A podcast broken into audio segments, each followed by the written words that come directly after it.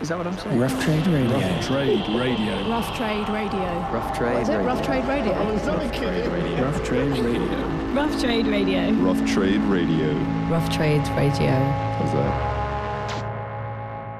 Hello, and welcome to this episode of Shoplifting. I'm Emily Waller, and today I'm delighted to be joined by my guest, Brett Anderson. Brett is kindly here ahead of his sold out book launch at Rough Trade East, celebrating his brilliant memoir, Coal Black Mornings, which has received a great amount of praise prior to release.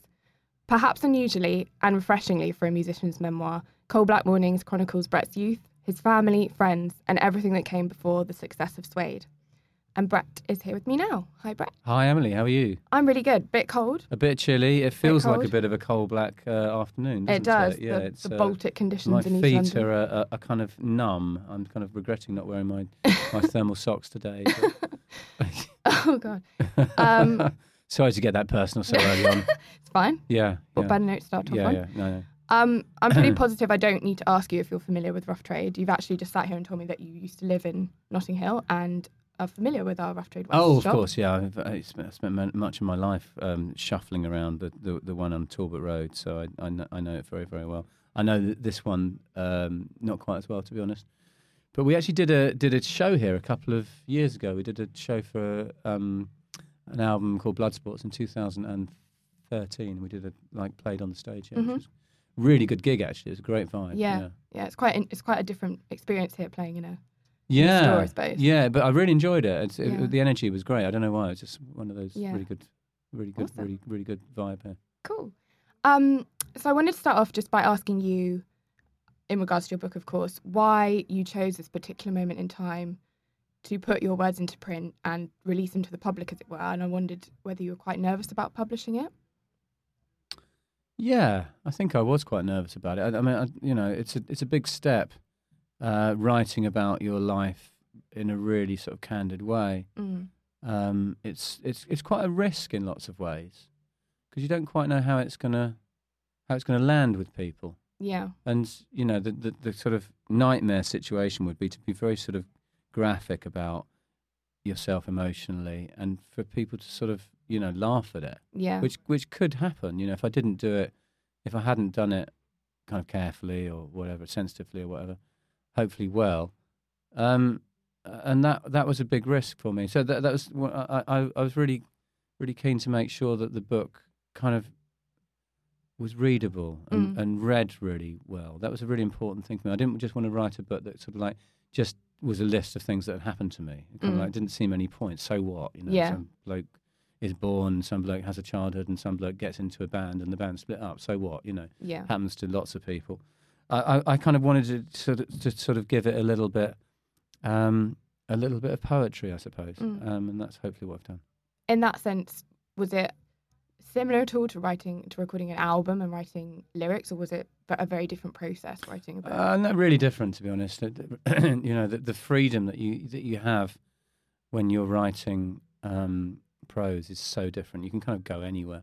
You know, when you're writing songs, it's you've got to obey the laws of music, kind of Mm. thing. Even if you don't, you you're still you're still you know it's still music rather than prose, and so you're kind of you're obeying the laws of rhyme and the laws of rhythm and all these sorts of things. You know, and you're sort of like you know it's much more rigid how you how you can use words in songs. I think. Mm. Um, and when you're writing prose, the only sort of law that you've got to obey is logic, really, and you can go anywhere. And obviously, that's its own law, and you don't have to obey logic when you're when you're um, writing songs. You can kind of like you can be quite abstract and stuff like that. Mm. But but um, I enjoyed the enjoyed the the, the, the shift. I enjoyed, really enjoyed the change. I thought it was a, a, a really I, I, I love doing it, and, I, and, I'd, and I'd sort of like to write some more. I think. Yeah.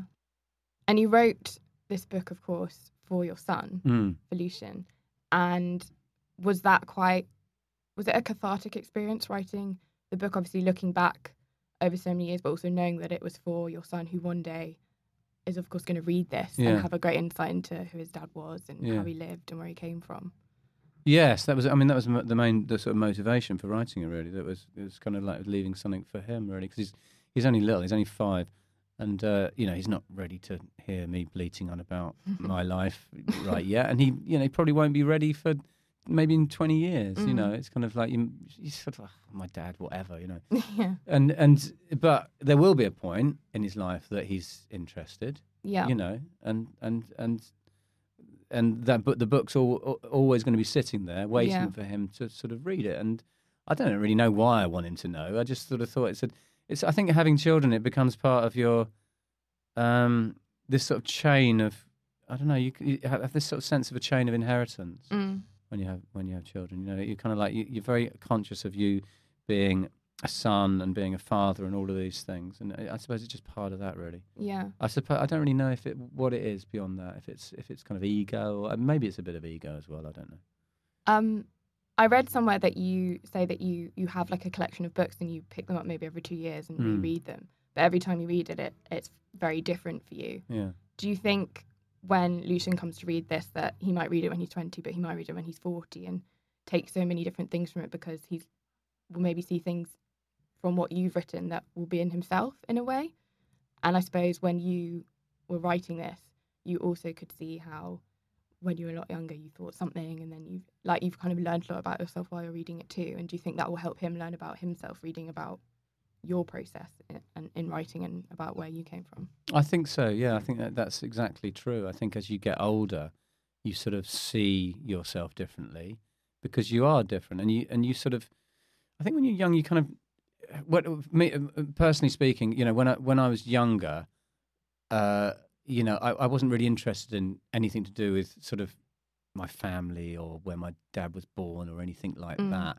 And as you get older, you, you kind of, and when your parents die, you kind of become interested in those sorts Mm. of things. So you do definitely, so you start to view yourself and your and your place in the world differently. So yeah, I do think you look at things differently as you as your experiences change, and you you'll he'll. I, I, I see myself differently, and I'm sure he will as well. Mm. Do you think that's one of the things that also inspired you to write it? How you view your parents differently now to how you did when you were living with them back in Hayes Yeah. And and as obviously things in your life continue to change and evolve. Yes, I think so. I think these I think these things they're always they're always changeable. You know, life isn't there's no sort of like absolute points with life. I don't think. I think you're always to, you're always you're you're always sort of um, challenging your your perceptions about things. I think that's quite good. It's Mm. always you know it's it's quite a healthy state of mind to have. I don't think you should always anyone should accept any absolute truth. No, I completely agree. Um, and finally, I just wanted to touch on. You said it earlier. Actually, you you enjoyed it so much, maybe you'd want to to do it again. Mm. Obviously, Coal Black Mornings very much is a story in itself, and it and it starts and ends where it does for Mm. re- for very specific reasons. You say that I think you say in the foreword that it's definitely a book about um, sort of struggle, and it's not a book about success, which obviously so many musicians Mm. kind of autobiographies, mem- memoirs are. Mm. Do you think you've got another story to tell that you might tell us someday? Um, well, there's definitely another story there. Whether I whether I feel as though I've got the kind of tools to to, to tell it, it's a, you know, it was very important for me to to finish the Coal Black Mornings where it finishes, Mm. Um, because it felt like you know it's a, a very symbolic moment in a band's career when they get signed, Yeah. and so that's that you know that was the moment that I finished it because I thought it's it's sort of that's the first point at which you're sort of like publicly accepted. Up until then, you're sort of striving to achieve something and I wanted the wanted the book to have a tone, to have a sense of, and I say it's about failure. Lots of lots of people that I've spoken to sort of disagree that it's about failure. A few people have said it's they think it's about struggle, and it, I suppose it is in lots of ways. But um, uh, and I think for me, um, it's going to be difficult writing part two because it's difficult to talk about your kind of career once it starts take once it takes off because it becomes very sort of um, what's the word? It just becomes it, it becomes this sort of you get on a treadmill. Mm. That and, and every band do the same thing. Every band goes on top of the pops. Every band goes on tour. Every band gets off their, off their faces. Every band splits up. It's this sort of it's this predictable cycle of of, of kind of like you know there's there's these phases that you, every band's you know uh, struggle, success, a struggle, recognition, success, self destruction. Uh, do you know what I mean? It's Yeah. this predict, predictable Yeah. thing. It's a, it's almost like a, a sort of template, and to write about that and to give it any kind of grace and poetry is quite hard, I Mm. think.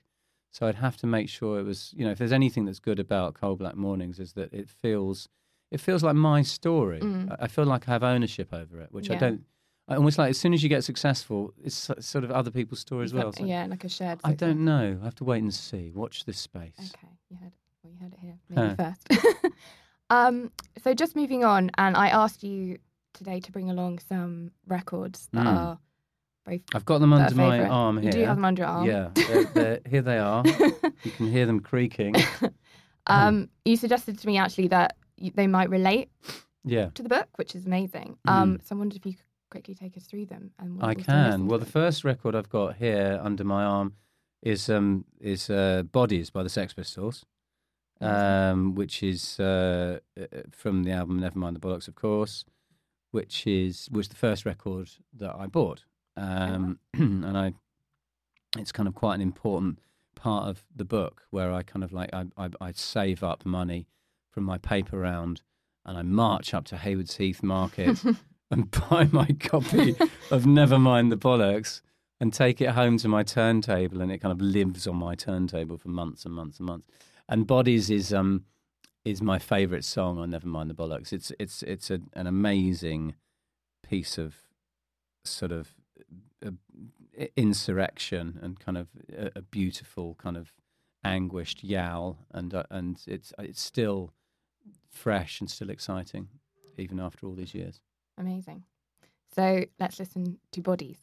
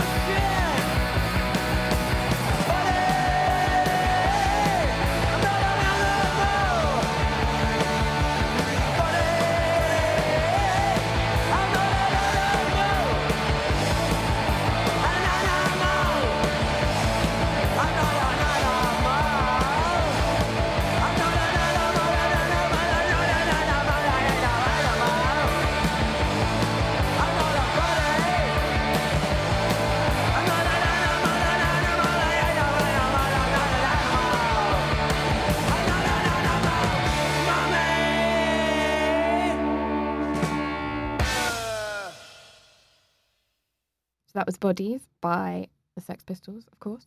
Um, your next record, which you have for us today under your arm. under my arm. Yeah. so we're going to go from from one sort of extreme to another. Uh, so we just had Bodies by the Sex Pistols, and I think you know that was a very key thing for me as a growing up. But um, there was also other music in my household at the time, and um, my mum, my dad was- was a was a huge classical music fan, and he used to listen to, obsessed with with people like Franz Liszt and things like that. Mm. Um, but my mum used to listen to lots of folk music, and she used to lots of Joni Mitchell. And uh, the next record I've chosen is um, by Joni Mitchell, and it is called um, Both Sides Now. Is it called Both Sides Now or Clouds? God, I don't even know. Bows and flows of angel hair. I think it's. I think it's called. Both. I never know it. I know the song very well. I think it is both sides. Both sides now. now. It's, a, it's just a beautiful song. It's just such a. Uh, Joni Mitchell is one of those kind of amazing artists that sort of. There's something so natural about her. You can, there's there's nothing mannered about it. It's almost like the music just sort of, sort of, comes out of her somehow. It's just she's this sort of creator of amazing tunes. And all of those early um, folky albums like Song for the Seagull and Ladies of the Canyon and all those records, they're just such beautiful records. And Blue, of course. Uh, and this one is it's co- God, that sounds terrible. Is it called Clouds? Anyway, this this song, both sides now, is just a beautiful song, and it's just it's. I love the the lyrics in it about kind of, um, um, you know, there's a sort of regretful, melancholy tone to it, which I love. So let's hear Joni Mitchell and both sides now.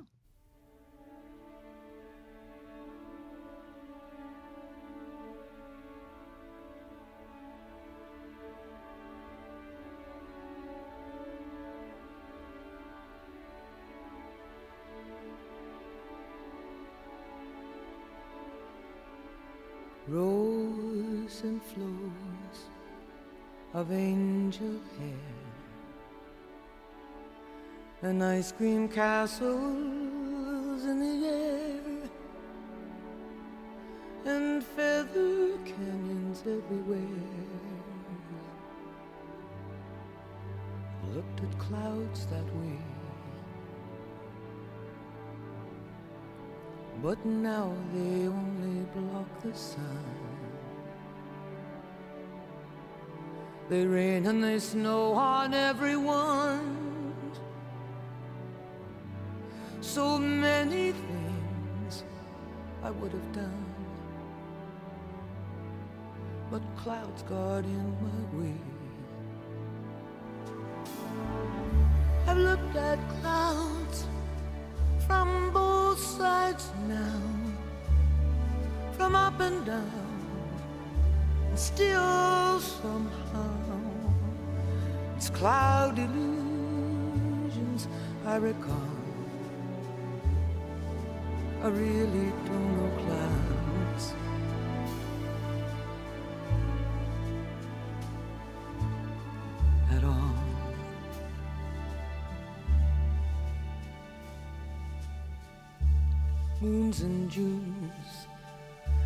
Ferris wheels.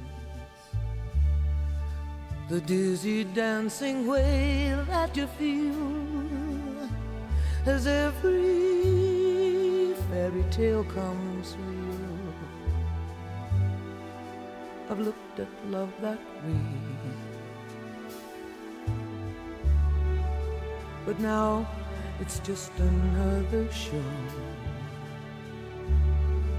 and you leave them laughing when you go. And if you can, don't let them know. Don't give yourself away. I've looked at love from both sides now, from give and take. And still somehow love's illusions that I recall. I really don't know love.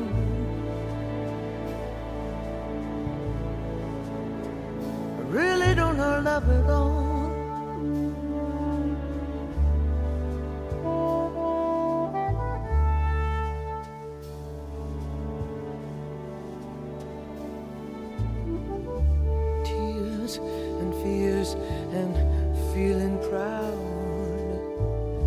To say I love you right out loud. Dreams and schemes and circus crowds. I've looked at life that way. Oh, but now, old friends, they're acting strange. And they shake their heads and they tell me that I've changed. Something's lost, but something's gained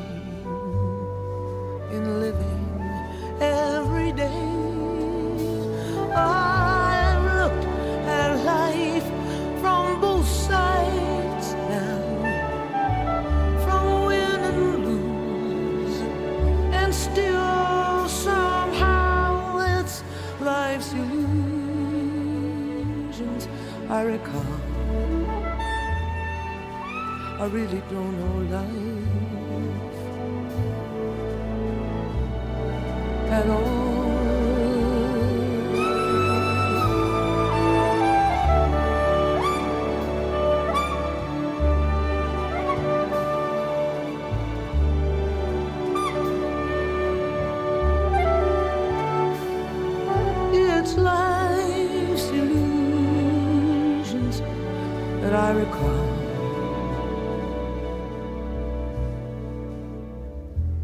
really don't know life. I really don't know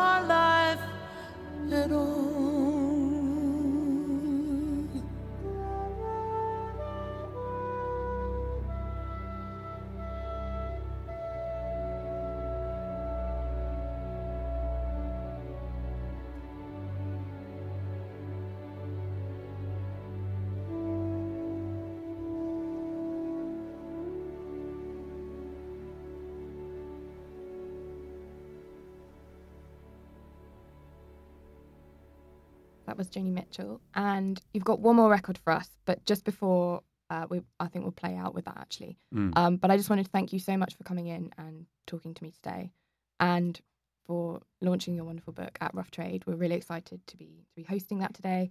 Um, I want to wish you every success with the launch you. of your book, and I hope that anyone listening who's curious, who may not have heard that you are having a book coming out, or maybe doesn't know that much about Mm. you, to go and read it because it's absolutely not solely for Suede fans. It's a really a poignant read, and I urge anyone to go and get it.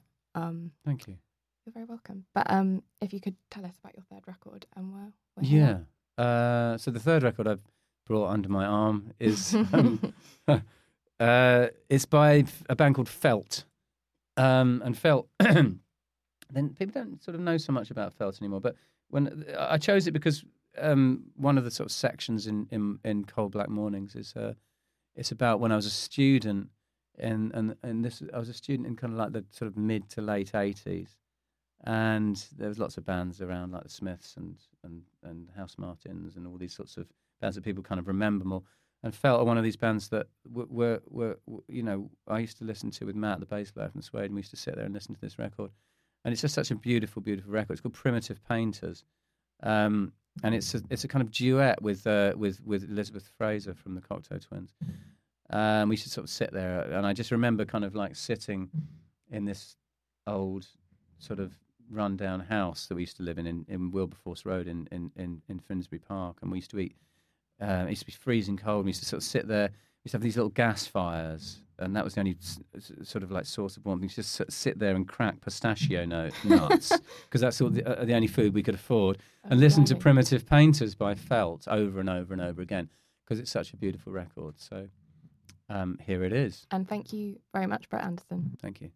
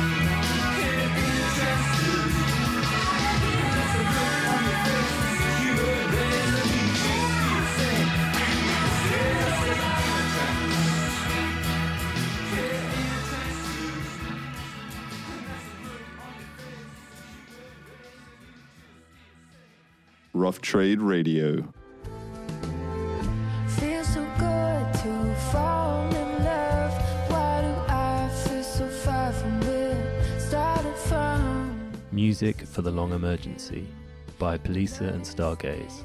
Available online and in store at roughtrade.com.